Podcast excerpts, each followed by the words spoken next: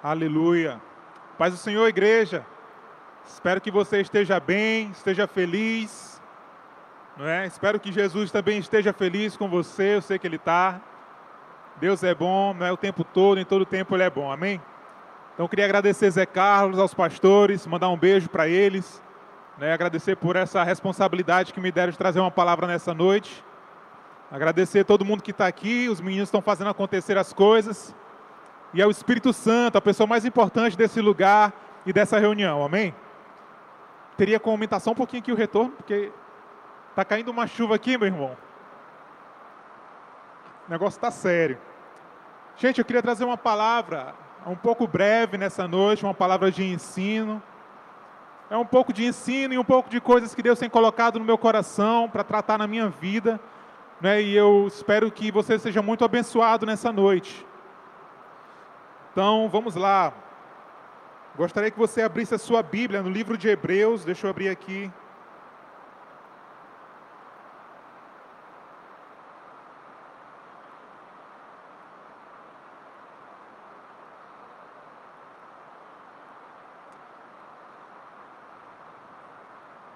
Vamos lá, Hebreus capítulo 7.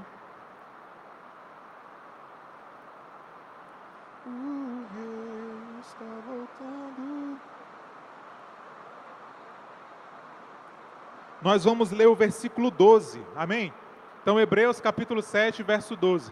Gente, só mais um recadinho antes da gente começar a palavra. Eu queria dizer para você nessa noite que nós vamos começar a retomar a escola Nova Criatura a partir do próximo sábado. Tá bom? Então, você que é líder de célula, né, vê na sua célula aí alguém que está começando a caminhada agora, não é você que tem feito uma aliança, renovado a aliança com Jesus através dos nossos cultos, a gente vai estar realizando a classe Nova Criatura pelo aplicativo Zoom a partir do sábado que vem. Amém? Então a escola, criatura, a escola Nova Criatura tem sido uma bênção. Né? E a gente já retomou a, a escola de líderes e agora vamos retomar a escola Nova Criatura né? para a gente não parar, porque o reino de Deus é assim, é dinâmico né? e é movimento.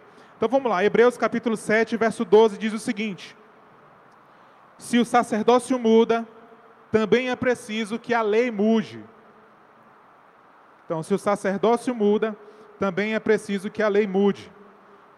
Sabe, irmãos, é, a gente tem vivido uma época que eu acredito que os apóstolos viveram isso também enquanto eles estavam crescendo na igreja.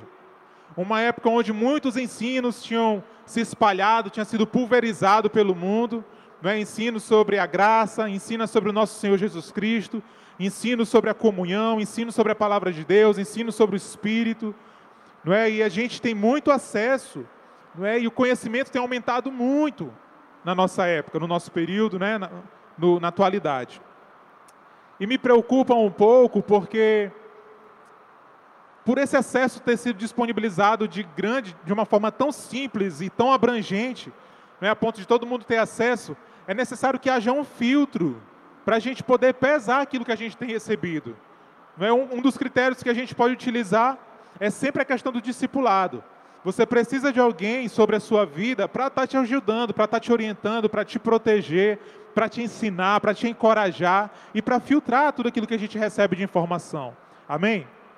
Agora, essa noite eu queria falar especificamente sobre a questão de lei e graça. Porque os ensinos que a gente tem ouvido muito ultimamente é sobre graça, e uma graça que não é a graça, não é dispensada sobre nós. Não é a verdadeira graça, é uma graça que acaba gerando libertinagem muitas vezes. E existe uma questão que é colocada entre lei e graça que faz parecer com que a gente tenha Deus como um caráter diferente no Antigo Testamento e no Novo Testamento parece agora que Ele é um Deus que tudo pode. Não que, que Deus tudo pode, mas um Deus que tudo permite, que tudo agora é permitido, né? Essa questão de lei e graça, pelo menos eu era assim, eu associava isso ao, ao caráter de Deus. Então parecia que no Antigo Testamento Deus era turrão por causa da lei, né? e agora ele era um Deus amoroso. Mas eu entendi que o caráter de Deus não pode mudar. A Bíblia fala que nele não há sombra de variação. Então como que é isso? Por que, que antes era lei e agora é graça? Na verdade, irmão, sempre foi graça. E a gente vai ver um pouco disso nessa noite, mas antes de falar de graça, eu queria falar da lei. E de três aspectos que envolvem a lei. A primeira coisa é que a lei ela veio por meio de Moisés. Deus entregou a lei para Moisés. A lei envolve 613 mandamentos, né? não são só os dois mandamentos que a gente conhece, mas são 613 mandamentos. E a lei ela foi dada por Deus. Primeiramente, a lei ela foi escrita com o dedo do próprio Deus nas tábuas de pedra. Mas Moisés, quando desceu com as tábuas na mão do monte, né, ele viu que o povo tinha caído em idolatria e ele quebra essas tábuas. Então Deus chega e fala para ele: Moisés, pega agora tu umas tábuas de pedra, sobe aqui, né, porque agora nós vamos de novo ver a questão das leis aí para tu passar para o povo. Então Moisés trouxe 613 leis para apresentar para o povo. Amém? Então, a concepção que se criou a partir disso porque a lei envolvia muitas cerimônias, envolvia muitas regras, envolvia muitas festas para se fazer, envolvia muita, muitos rituais. É? Criou-se a ideia de que para eu ter acesso à salvação, eu precisava cumprir toda a lei. Só que, irmão, nenhum homem poderia cumprir toda a lei.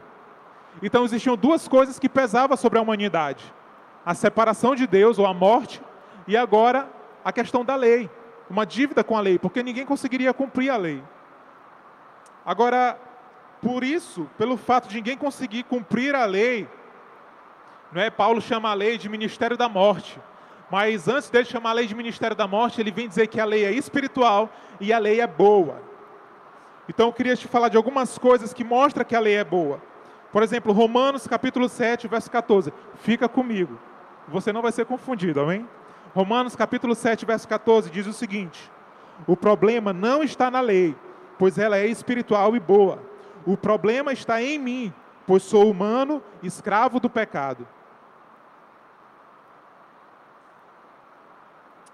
Então Paulo fala que a lei é boa. Gente, a lei, ela é boa, a lei é espiritual. Deus ele fala para Josué no capítulo 1, medita no livro desta lei de dia e de noite, não se aparte da boca, da tua boca, o livro desta lei, fala, não é? ensina sobre o livro desta lei, para que tu prospere em todos os caminhos. O Salmo capítulo 1 diz que o homem bem-aventurado é aquele que medita na lei do Senhor de dia e de noite, que tem prazer nela. Que esse homem é como uma árvore plantada junto ao ribeiro, que ele não experimenta as adversidades das estações, não é? mas ele dá o fruto no tempo certo, porque ele está plantado junto ao ribeiro de águas. O Salmo 119 é o maior salmo da Bíblia e ele é toda uma exaltação à palavra de Deus, à lei. Quando ele foi escrito, o que se tinha era a lei de Moisés. Então a lei em si ela era boa, ela é espiritual e boa. Tá bom? Esse é o primeiro ponto. O segundo ponto é que ela revela nossa pecaminosidade, ela revela nossa maldade. Então por isso que é, a lei acaba mostrando o meu pecado. É? E quando eu vejo que eu sou pecador, o pecado geraria a morte, porque a Bíblia diz que por um só homem né, entrou o pecado no mundo, né, através do pecado entrou a morte, e a morte passou a todos os homens. Né? Romanos 5,12 fala isso. Então a lei ela veio para mostrar o meu pecado. Romanos capítulo 7, verso 7 diz assim: Por acaso estou dizendo que a lei de Deus é pecaminosa? Claro que não. Na verdade, foi a lei que me mostrou o meu pecado. Eu jamais saberia que cobiçar é errado se a lei não dissesse, não cobice. Então, toda vez que eu leio esse texto, eu me lembro de uma loja que tem lá para o lado da estrada do Araçagi. E essa loja é antiga e o marketing dele também é bem antigo. Então, eu passo na frente dessa loja e tem escrito assim: não olhe para cá, e tem uma seta para dentro. É, é, inacreditável como todas as vezes que a gente passa, a gente vira o rosto para ver o que tem lá. Enquanto a placa diz não olhe, a gente tem a tentação de virar e olhar. Então, isso mostra a incapacidade do homem obedecer a palavra, mas ela mostra também que há maldade em nós, que há pecado em nós. Então, poxa, se a lei é boa, eu tenho prazer na lei, e ela mostra que eu não consigo obedecer a ela. E isso geraria morte. Então eu estou fadado, escravo do pecado, a ser escravo do pecado. É isso que Paulo está falando. Agora, é uma terceira coisa é que essa incapacidade que a lei me mostra que eu tenho, ela deveria gerar em mim e em você uma dependência de Deus. Não agora em nós, né, mas no Antigo Testamento as pessoas precisavam entender que essa, essa lei, essa incapacidade em obedecer, ela teria que gerar uma, uma dependência de Deus. O salmista, o Davi, no Salmo 51, ele escreve o seguinte: Tem misericórdia de mim, ó Deus, por causa do teu amor, por causa da tua grande compaixão, apaga as manchas de minha rebeldia Lava-me de toda a minha culpa, purifica-me do meu pecado, pois reconheço a minha rebeldia. meu pecado me persegue o tempo todo. Ou seja, eu não consigo obedecer à lei porque o pecado está me perseguindo o tempo todo. Pequei contra ti, somente contra ti, fiz o que é mal aos teus olhos, por isso tens razão quando dizes, no que dizes, e é justo teu julgamento contra mim, pois sou pecador desde que nasci, sim, desde que minha mãe me concebeu. Tu, porém, desejas a verdade no íntimo e no coração mostras a sabedoria. Então, gente, a lei, ela deveria gerar dependência de Deus, porque o homem por si só não conseguiria obedecer à lei. Não é? Então, eu não consigo obedecer à lei, mas eu creio que Deus ele me sustenta, eu creio que Deus ele pode me fazer obedecer, me fazer cumprir. Por isso que Davi ele, ele, escreve vários salmos dizendo: Eu tenho pra, prazer nos teus mandamentos, sabe? Eu tenho mais sabedoria, os teus mandamentos eles me dão mais entendimento do que os mestres. Os teus mandamentos eles são puros, são mais preciosos do que o ouro puro de Ofir. Então a lei, ela tem esses três aspectos. Nós não estamos mais debaixo da lei, não é? Porque a lei ela aponta também para Cristo Jesus. Mas o que eu estou querendo te explicar nessa noite é que o caráter gracioso, vamos dizer assim, de Deus, ou a graça de Deus, ela pode ser manifesta mesmo em meio à lei. Porque presta atenção, a Bíblia fala no livro de Deuteronômio, capítulo 7, vamos abrir aqui. Deuteronômio, capítulo 7.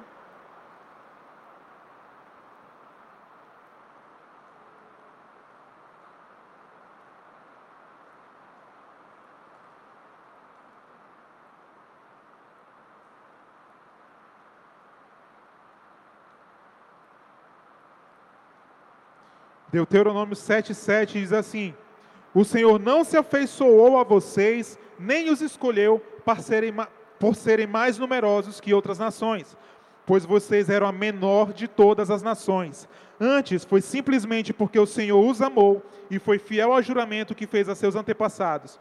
Por isso o Senhor os libertou com mão forte da escravidão e da opressão de Faraó, rei do Egito.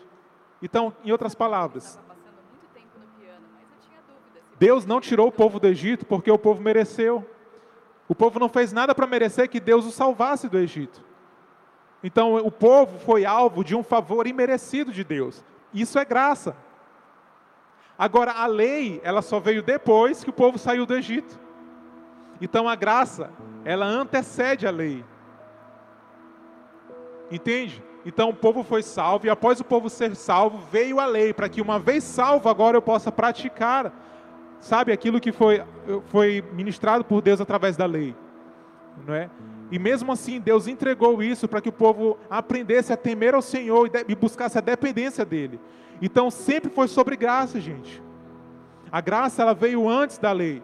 E aqui o, o verso, o verso 9 diz o seguinte: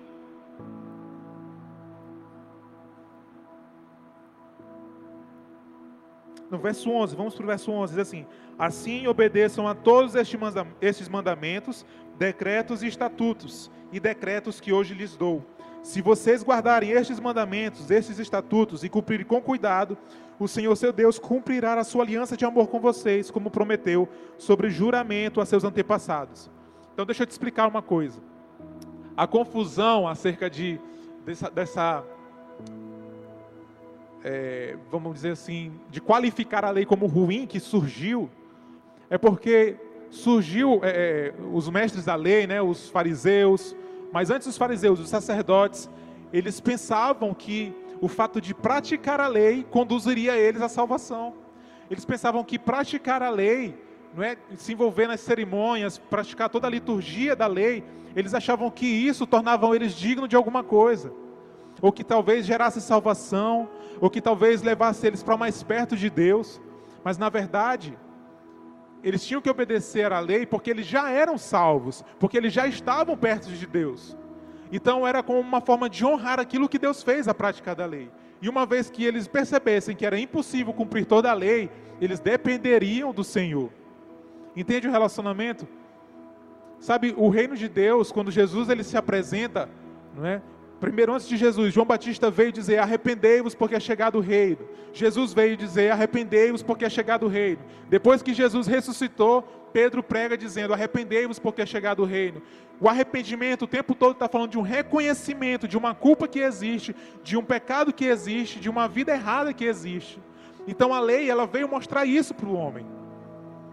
E aí surge o profeta Elias, surge Ezequiel dizendo: arrependam-se, voltem-se para Deus. Sabe por quê? Porque o povo estava envolvido em agora fazer apenas as, as coisas de uma forma externa, numa prática exterior de obediência. Por isso que Isaías vai dizer que o meu povo, Deus falando, né, o meu povo me honra com os lábios, não é? Mas o seu coração está longe de mim. Então criou-se isso de que a lei é má porque o povo apenas fazia as coisas com as mãos. A lei não podia gerar salvação, mas ela apontava para o que viria, e aquele povo que foi salvo do Egito, né, ele poderia obedecer à lei. Mais uma vez, falando sobre graça no tempo da lei, me diz uma coisa: a prostituta chamada Raabe, ela era prostituta, ela era estrangeira, mas mesmo assim, ela passou a fazer parte né, do povo de Israel, porque ela teve fé em Deus. Ela não obedeceu à lei para que fosse salva, mas ela foi salva e então ela passou a conhecer a lei de Deus. Isso é graça. Sempre foi sobre graça. Então Deus ele se manifesta através da sua graça, mesmo no Antigo Testamento, mesmo em meio à lei, e ele entregou a lei né, para mostrar a nossa incapacidade de obedecer completamente, e isso deveria gerar em nós, quando eu falo em nós, eu estou falando do povo, né? do povo de Israel isso deveria gerar neles uma dependência de Deus. Mas eles se achavam justos porque eles cumpriam certos rituais. Agora, o texto que a gente leu diz o seguinte, de Hebreus capítulo 7: Se muda o sacerdócio, muda também a lei. Então, as pessoas pensam que Jesus veio não é, para acabar com a lei, para acabar com toda a questão da lei? Então não tenho mais lei, agora tudo é graça, tudo a salvação é pela graça, eu não preciso mais obedecer, eu não preciso mais me matar para jejuar, para orar, eu não preciso fazer mais isso. Sabe, tem muito ensino sobre isso. Eu vi outro dia alguém falando que eu não preciso jejuar porque o meu jejum não muda a Deus. Olha que loucura. O meu jejum não muda a Deus, mas quem precisa ser mudado sou eu. Por isso que eu mato minha carne, né? castigo minha carne através do jejum. Mortifico a minha carne. Amém? Então vamos entender um pouquinho sobre a genuína graça do Senhor. Né? Eu falei de três aspectos da lei. Falei que a lei ela é boa, falei que ela revela o pecado e falei que ela deveria gerar no povo não é, a dependência de Deus. Agora vamos ver agora é, os três aspectos da graça. Porque já que eu não consigo obedecer a lei, eu preciso de algo que me faça, né?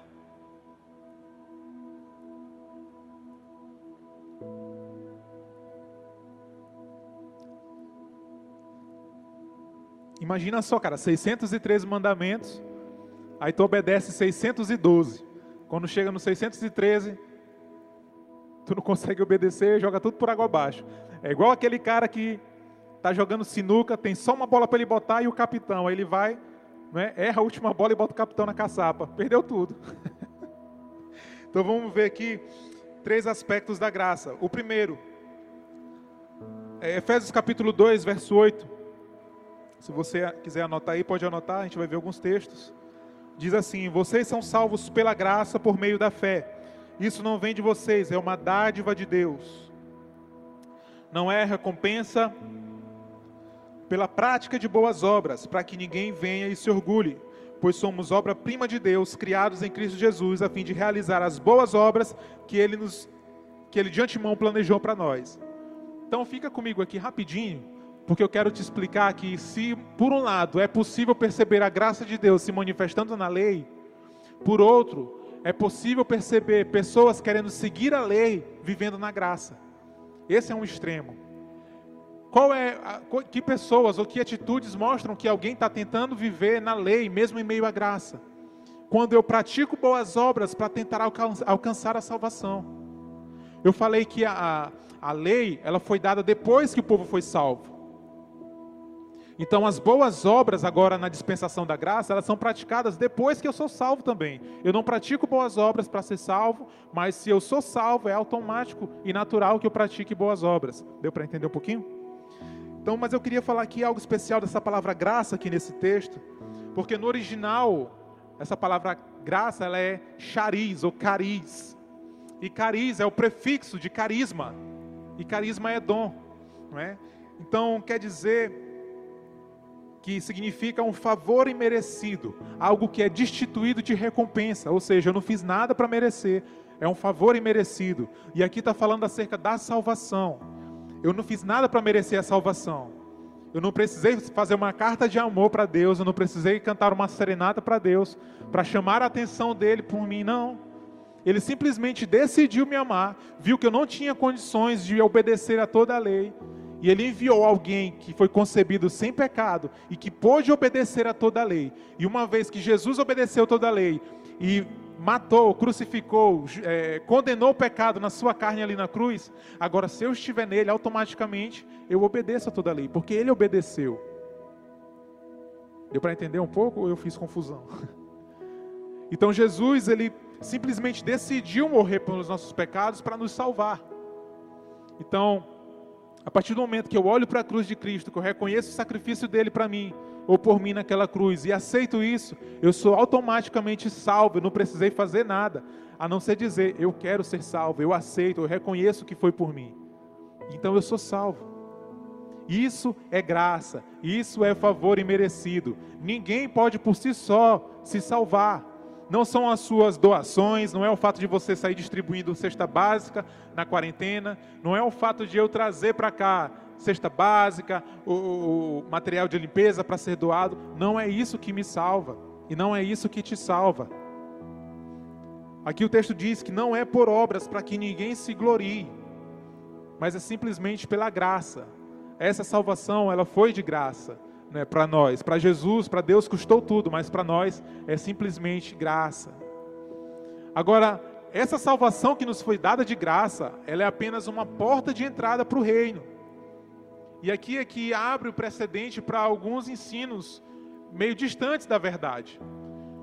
Porque a partir do momento que eu fico apenas satisfeito com a graça, não quero mais saber do reino, ah, eu sou salvo, vou ficar de boa, vou viver minha vida, já estou salvo mesmo, eu começo a olhar para todas as coisas do reino com esse conceito de que eu não preciso fazer nada. Algumas pessoas pensam que, ela não, que, que pelo fato dela não precisar fazer nada para ser salva, agora ela não, pode, não precisa mais fazer nada para viver no reino, porque ela já foi, Jesus já fez tudo. Mas não é isso. O apóstolo Pedro ele fala: crescei na graça e no conhecimento do Senhor Jesus Cristo. Essa semana, enquanto eu pensava sobre isso, o Senhor me levou ao texto de Atos capítulo 1, quando Jesus já havia ressuscitado e estava conversando com os discípulos. E, e, Jesus falou: Olha, fiquem aqui, fiquem em Jerusalém, não é? até que do alto vocês sejam revestidos de poder, não é? enfim. E então a Bíblia diz que Jesus começou a, a ser levado para os ares. E aí os discípulos ficaram olhando para os ares, ficaram olhando para Jesus sendo levado.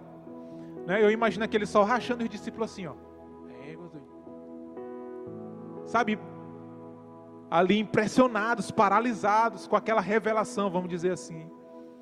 E às vezes a gente ouve algum ensino desse sobre graça e fica paralisado, um ensino distante da verdade, e fica bobo com aquilo ali, maravilhado, é isso mesmo, e fica estagnado a ponto de não fazer mais nada no reino de Deus, achando que Jesus já fez tudo, de fato ele fez sobre a nossa vida, sobre a nossa salvação. Nós não precisamos fazer para sermos salvos, mas existe uma parte que compete a nós. E esse é o segundo ponto. Mas antes de entrar nele, deixa eu concluir o raciocínio. Então os discípulos estão lá olhando maravilhados. E às vezes a gente fica assim, maravilhado com o ensino que nem é verdade, às vezes, ou que é uma verdade parcial, então se torna uma inverdade. Não é? Outro dia eu ouvi alguém falando que Jesus se fez pecado, que Jesus não precisou pecar para se fazer pecado, então eu não preciso parar de pecar para me fazer santo, para ser santificado. Olha que loucura. Tudo isso dentro dessa doutrina da, da super graça, vamos dizer assim.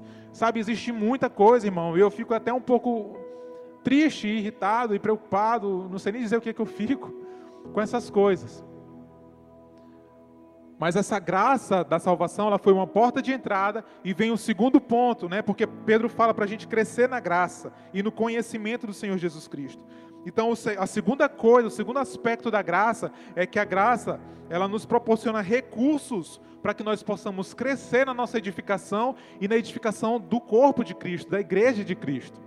Então, 1 Pedro, capítulo 4, verso 10 diz assim: Sirvam uns aos outros, cada um conforme o dom a palavra carisma, um favor imerecido, que recebeu como encarregados de administrar bem a multiforma de graça de Deus.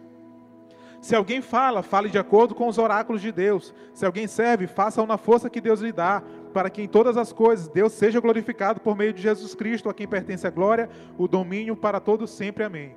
Irmão, eu gosto muito dessa questão de multiforme graça de Deus.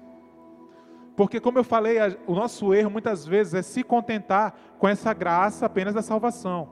O que Jesus fez foi suficiente para cancelar o nosso passado e nos dar um futuro novo.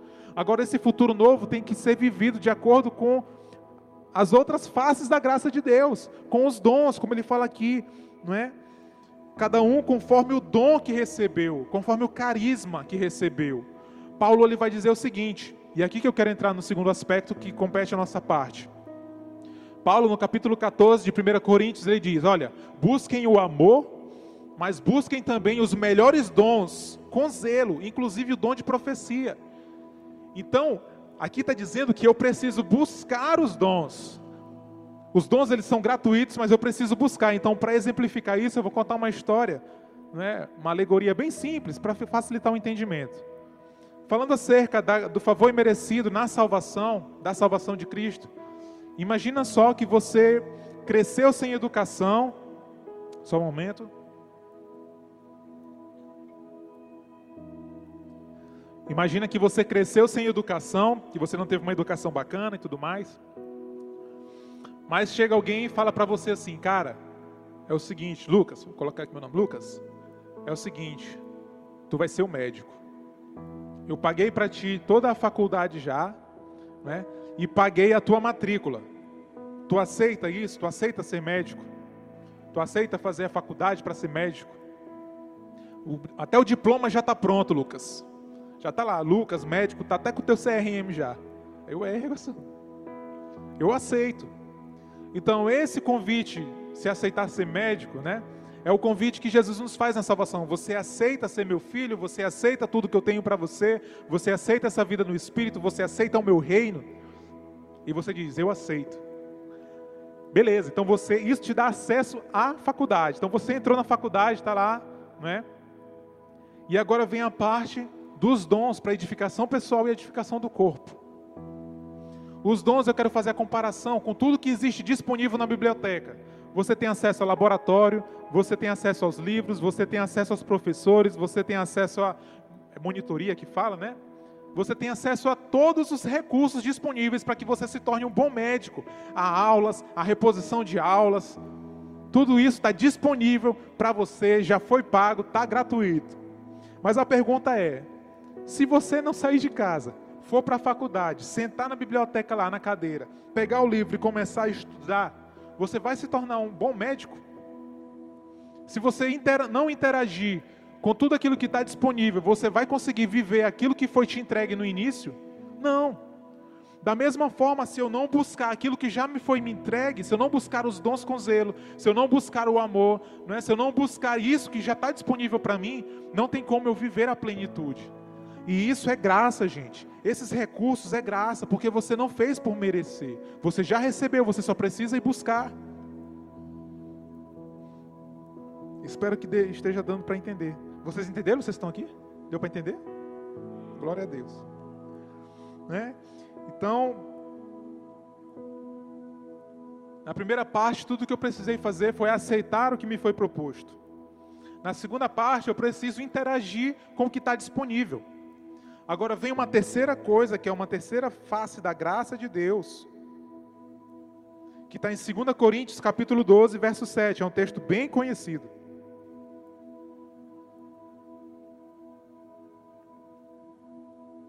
2 Coríntios 12, verso 7 diz assim: Para que eu não ficasse orgulhoso com a grandeza das revelações, foi-me dado, foi-me posto um espinho na carne, mensageiro de Satanás para me esbofetear, a fim de que eu não me exaltasse.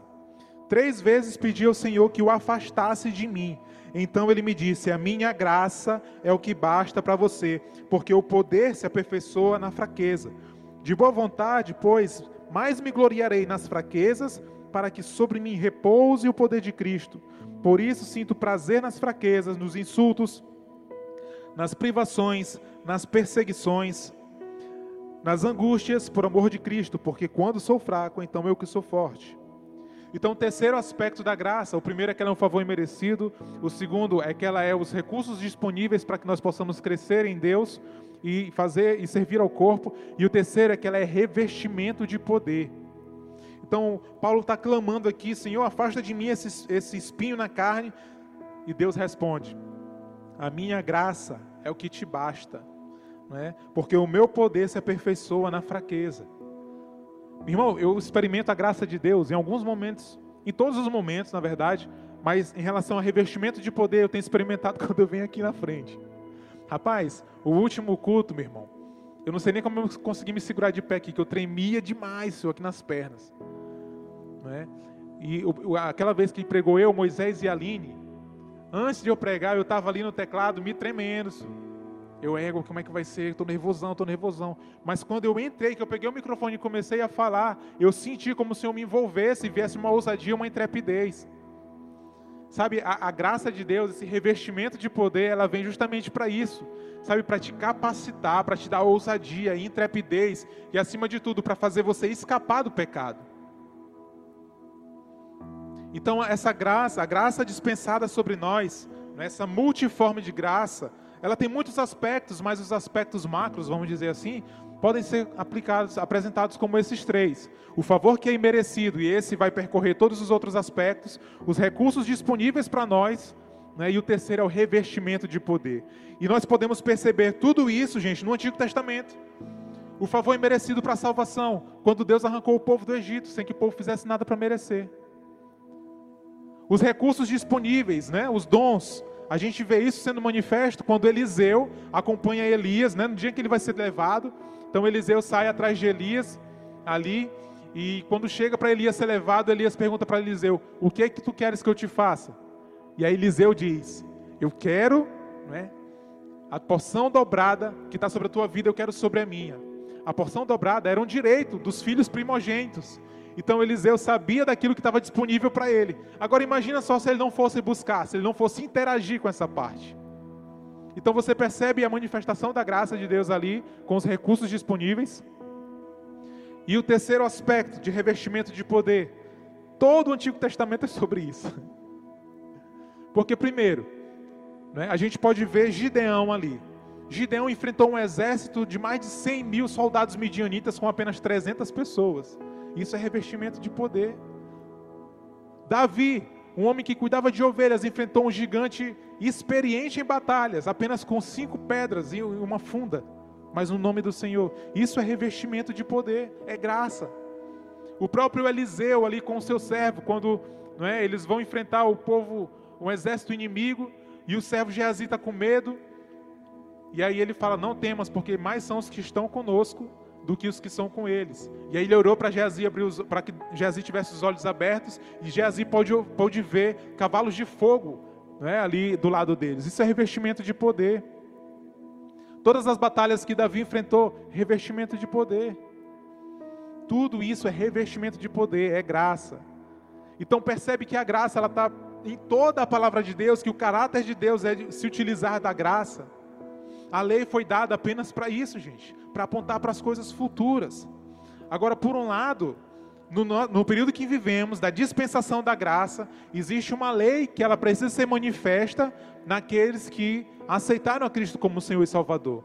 Eu não obedeço essa lei para me tornar salvo, para ser salvo. Eu não pratico boas obras para ser salvo. Mas a partir do momento que eu sou salvo, eu preciso obedecer essa lei. Até porque a salvação é pela fé e a fé ela precisa frutificar a obediência.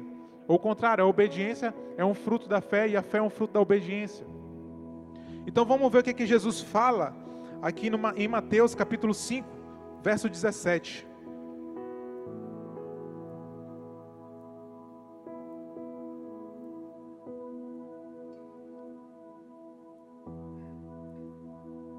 Mateus capítulo 5, verso 17 diz o seguinte: Jesus falando, Sermão da Montanha.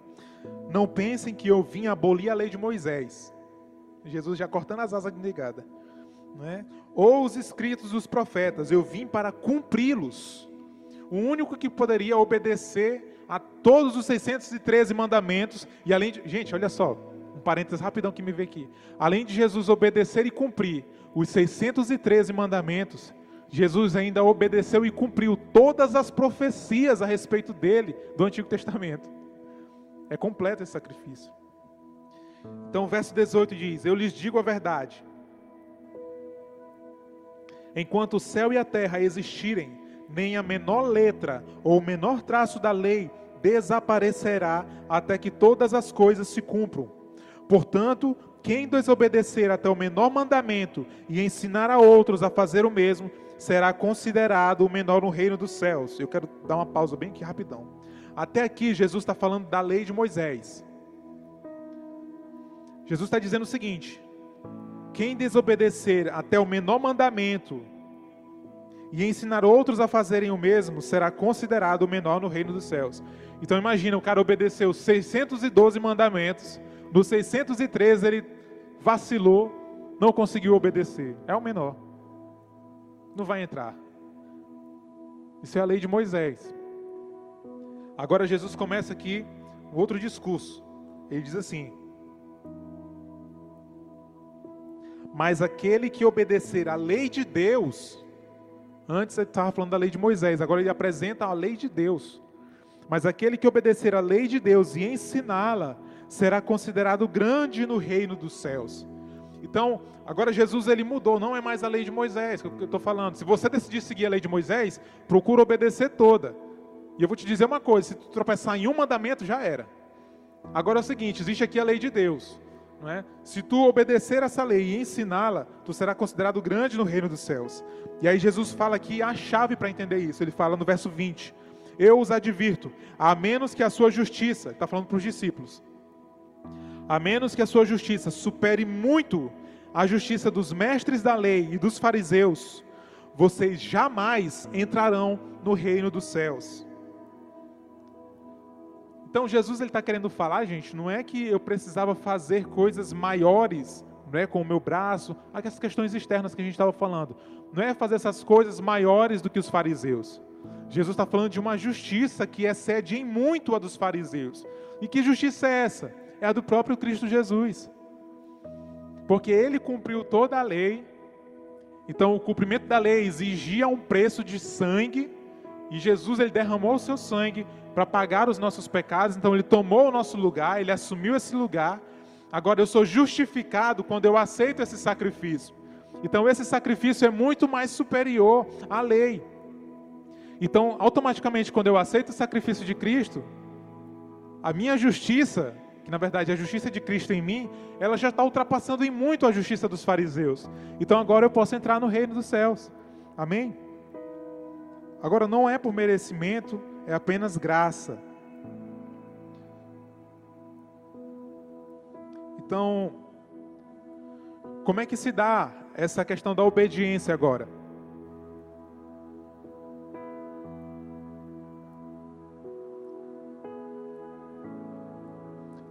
No mesmo capítulo 5, no verso 27, Jesus ele fala o seguinte: Vocês ouviram o que foi dito, não cometa adultério.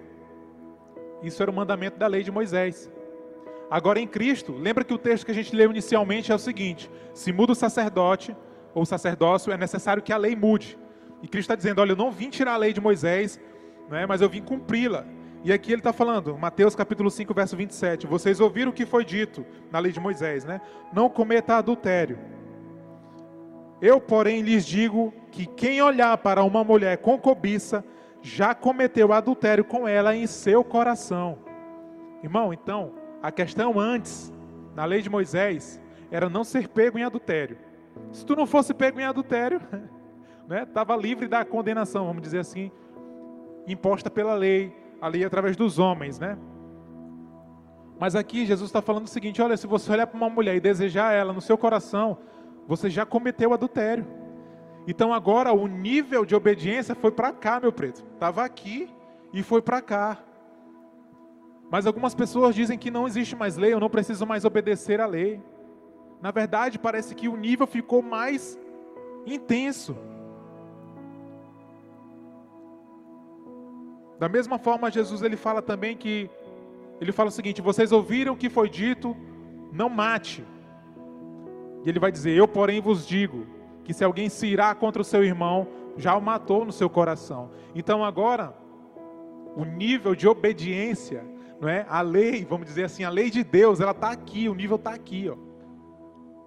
Mas se Deus subiu o nível, Ele tinha também que nos dar o recurso para obedecer. E eu gosto muito de Ezequiel, capítulo 36.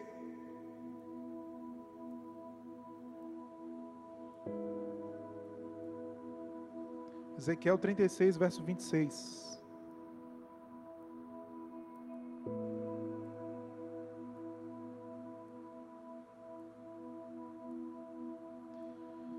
Olha só. Ezequiel capítulo 36 diz assim, 20, capítulo 36, verso 26. Deus está falando assim: Eu lhes darei um novo coração e colocarei em vocês um novo espírito. Removerei seu coração de pedra e lhes darei coração de carne. Porei dentro de vocês meu espírito para que sigam meus decretos e tenham cuidado de obedecer meus estatutos. Deixa eu te explicar uma coisa rapidão sobre esse texto. Porque quando eu lia removerei o coração de pedra, eu achava que meu coração, que Deus estava falando de um coração incapaz de amar, um coração que era duro, de pedra. Mas não era sobre isso que Deus estava falando. Deus estava falando justamente sobre o ministério, a forma como era administrada tanto a lei quanto a adoração, quanto a obediência. A lei ela foi dada em tábuas de pedra. É? Então o povo obedecia aquelas leis ali, buscava obedecer aquelas leis de pedra. E a adoração existia sempre uma briga, uma briga entre Israel né, e, e, Samaria, Judá e Samaria, ali sobre onde era o lugar correto de adoração. Porque o local de Jerusalém ali era um templo. Né, era um templo onde eles se reuniam para estar adorando. Quando eles levantavam altares, eles levantavam altares de pedra. Você pode ver Jacó, Abraão, quando eles estão peregrinando ali, eles levantam altares ao Senhor e altares feitos de pedra. Então Deus está falando: olha, a adoração de vocês em lugares de pedra, né, a lei que foi dada através de pedra, eu vou tirar isso de vocês.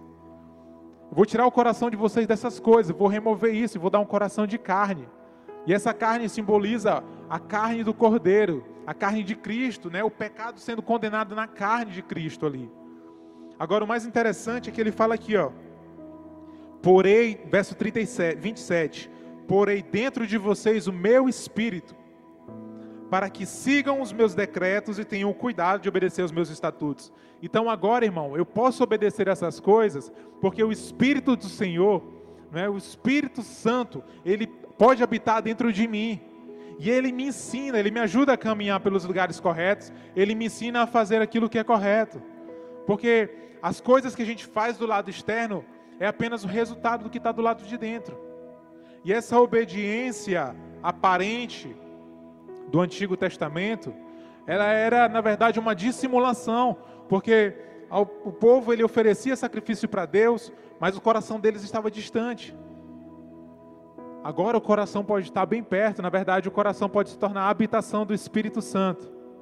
E uma vez que o Espírito Santo habita dentro de nós, nós podemos fazer aquilo que é agradável ao Senhor, se nós nos dispusermos a buscar aquilo que está disponível para nós se nós, sabe, nos interessarmos em conhecer mais a Ele, em crescermos na graça, existe um versículo que eu não lembro se é Gálatas que fala, não estou lembrado agora, mas eu acho que é Paulo que ele está dizendo que aquela igreja havia decaído da graça.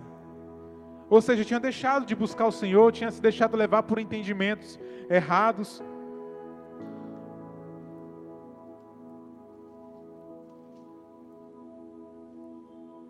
Então, o apóstolo Pedro está recomendando que a gente cresça no conhecimento e na graça do Senhor Jesus Cristo. Sabe o que, que você tem feito com o que você recebeu do Senhor? O que, que você tem feito com a salvação? Será que você tem deixado, sabe, buscado se desenvolver, buscar, tem buscado desenvolver a sua salvação, buscado os dons? Cara, nós somos uma igreja que nós precisamos buscar os dons. O, tudo que Jesus fez foi pagar a nossa dívida, derrotar os nossos inimigos, conquistar para nós um lugar perto dele, nos dar um lugar nas regiões celestiais onde podemos ter autoridade sobre todas as coisas, entende? Com exceção do nome dele e no nome dele. Então ele conquistou tudo para nós, ele fez tudo para nós e por nós. Isso é fato, isso está consumado. Agora eu preciso interagir com essas coisas. E o ensino sobre graça tem feito a igreja se paralisar em buscar essas coisas. Sabe, nós, é, tem um texto que fala que nós precisamos viver de modo digno e honroso da vocação com que fomos chamados. Acho que é Pedro que fala isso.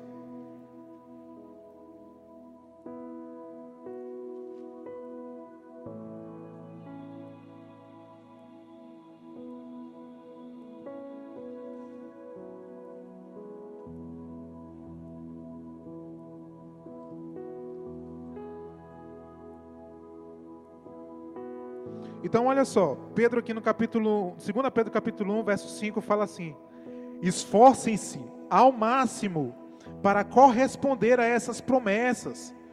Irmão, se eu não preciso fazer nada, por que, que Pedro aqui, depois que Jesus veio, que dispensou graça sobre nós, por que, que Pedro está dizendo, esforcem-se ao máximo para corresponder às promessas? Sabe, a gente precisa desconstruir esse negócio dessa, dessa essa graça que tem empregado por aí. Nós precisamos entender que existe a lei de Deus, mas essa, essa lei ela é obedecida pelo Espírito em nós. Sabe, é, é, é uma interação entre o Espírito e a nossa parte. E aqui é necessário que nós nos esforcemos ao máximo para corresponder a essas promessas feitas pelo Senhor.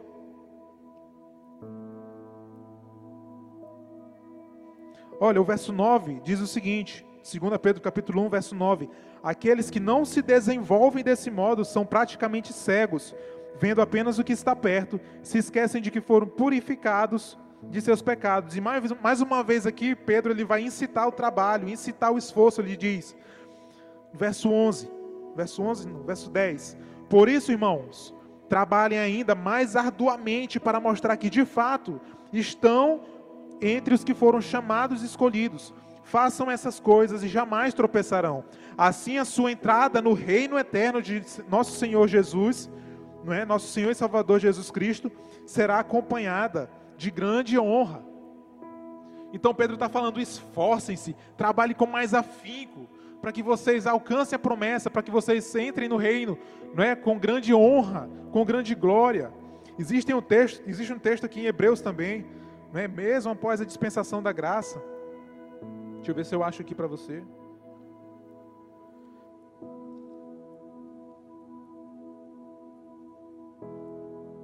Vamos lá, minha Bíblia, me ajuda aqui.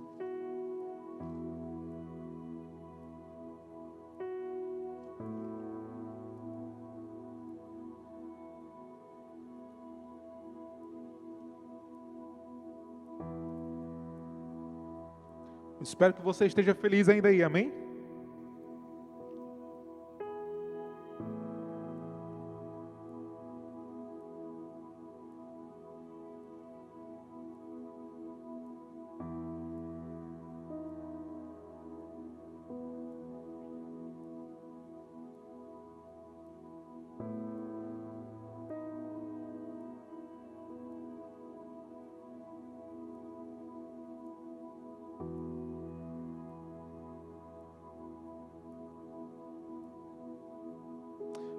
Estou encontrando aqui, mas eu sei que é o livro de Hebreus. Ah, achei. Hebreus capítulo, capítulo 4.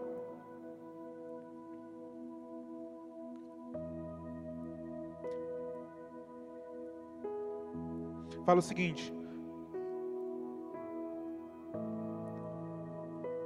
É, Hebreus capítulo 4, verso 4, vamos falar. Sabemos que estão prontas por causa da passagem que menciona o sétimo dia. No sétimo dia, Deus descansou de todo o seu trabalho, mas em outra passagem, Deus diz: jamais entrarão em meu descanso. Portanto, o descanso está disponível para que alguns entrem nele, mas os primeiros que ouviram essas boas novas não entraram por causa da sua desobediência. Por isso, Deus estabeleceu outra ocasião para que entrem em seu descanso, e essa ocasião é hoje. Ele anunciou por meio de Davi por muito tempo, depois das palavras citadas: Hoje, se ouvirem a voz do Senhor,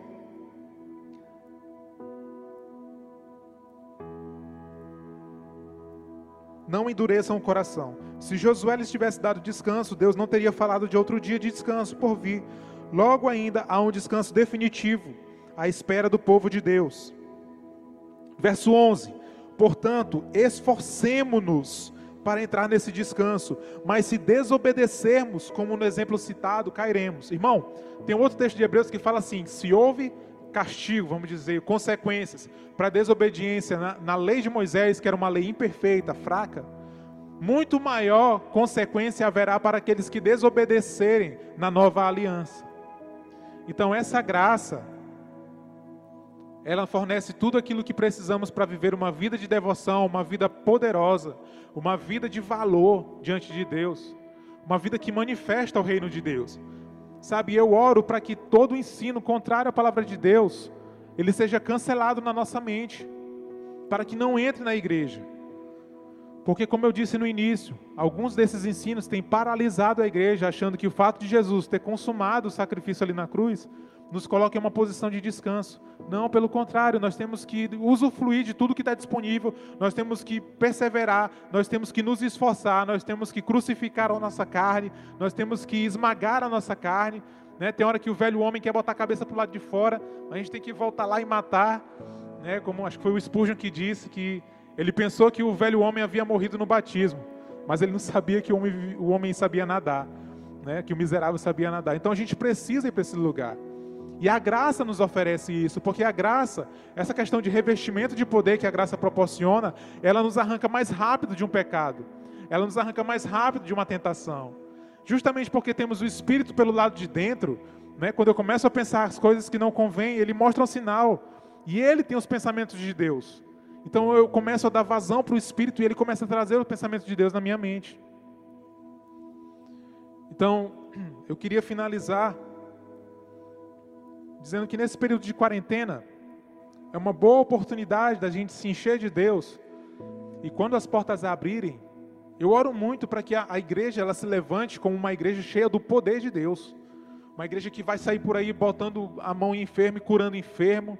Uma igreja que vai sair por aí expulsando demônio. Uma igreja que vai aí, sabe, a sombra dos outros vão curar os enfermos. Uma igreja que vai manifestar o reino com palavra e com poder. Eu tenho buscado um pouco sobre essa questão dos dons, meu irmão, e eu tenho entendido o quão simples isso é. É só exercitar, porque Deus está falando o tempo todo dentro de nós sobre isso. Ele já nos entregou a autoridade de curarmos, de pregarmos, mas nós precisamos ir, nós precisamos ir e interagir. É, às vezes a gente fica esperando uma manifestação gloriosa, mas não, é simples, a gente tem que ir. Sabe, eu sei que quando isso, esse período passar, a igreja ela vai voltar cheia do fogo, cheia do poder. E não só para adorar, não só para tempo no secreto, não. Eu creio que a igreja ela vai vir revestida do poder, sabe, que quebra corrente, do poder que, às vezes, só o fato de alguém cheio de Deus estar presente em um ambiente onde uma pessoa que não conhece Jesus está, a glória do Senhor se manifesta ali sem mesmo ela abrir a boca.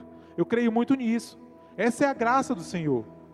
Sabe, então, que a gente possa sair desse lugar de paralisia, achando que a graça se resume apenas no sacrifício de Jesus, né? E entender que a graça, ela quer uma interação muito maior conosco, que nós precisamos e dependemos interagir de uma forma muito mais excelente com isso.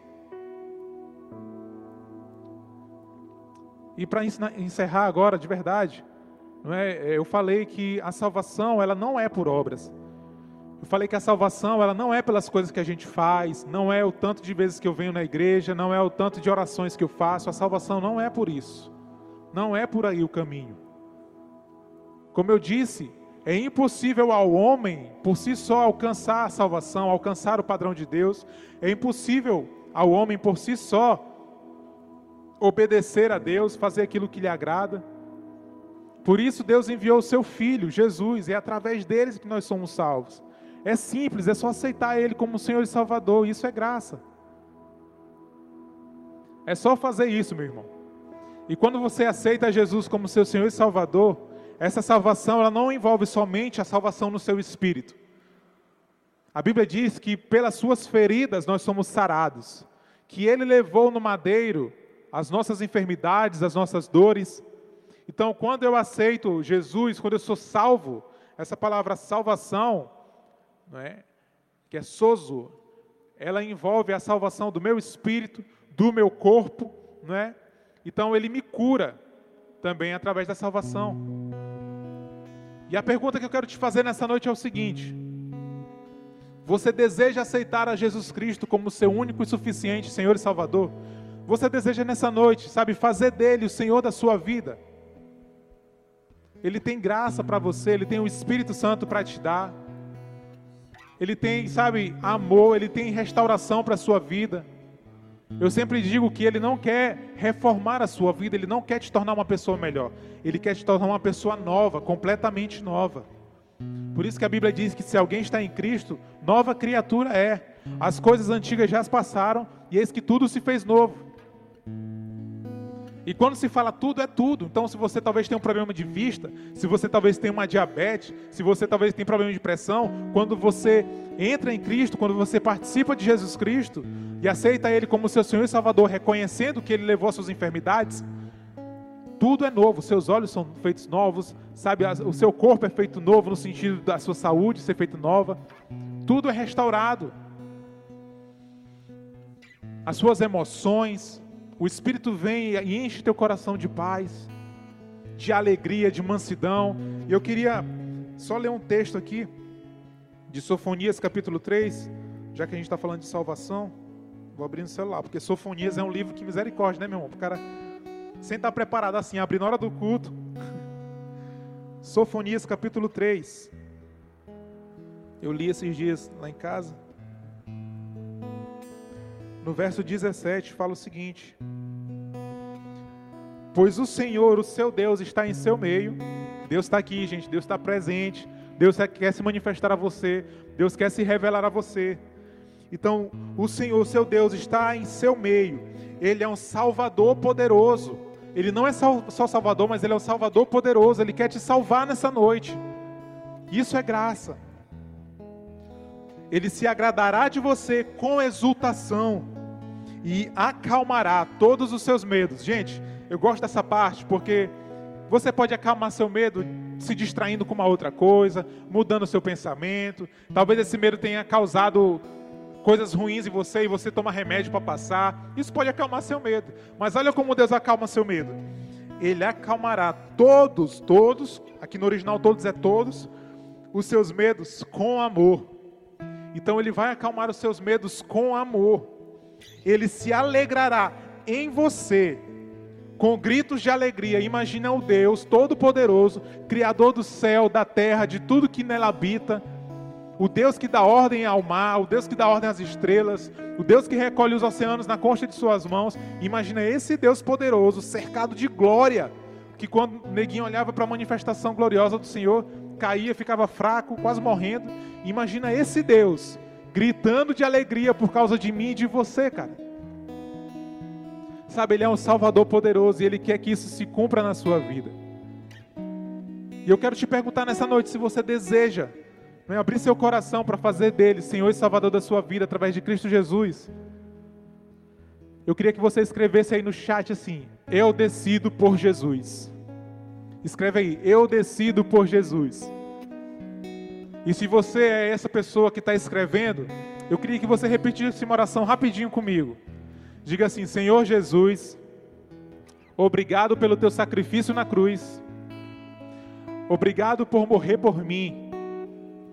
Obrigado por na cruz curar as minhas doenças. Obrigado por na cruz me salvar. Obrigado por na cruz me dar um novo começo. Eu abro meu coração para que o Senhor entre e faça morada. Escreva, os meu, escreva o meu nome no livro da vida e que saiba os céus, que saiba o inferno que saiba toda a terra, que saiba os inscritos no canal, que hoje eu faço do Senhor Jesus o Senhor e Salvador da minha vida, e me dá do Espírito Santo, para que eu possa te obedecer, em nome de Jesus. Amém e amém. Então, irmãos, eu queria é, encerrar orando, né? orando por tudo isso que tem acontecido, orando por você, por sua família. Né? Então, Pai, eu te, te agradeço, Senhor Deus, por essa palavra. Deus, que nós possamos entender e viver a genuína graça do Senhor em todos os momentos da vida, que nós possamos ser uma vida meu Deus, em nome de Jesus, poderosa e sobrenatural. Eu declaro isso sobre a vida de cada pessoa que está assistindo agora. Eu declaro, Senhor Deus, que aqueles que estão enfermos, eles são curados agora em nome de Jesus.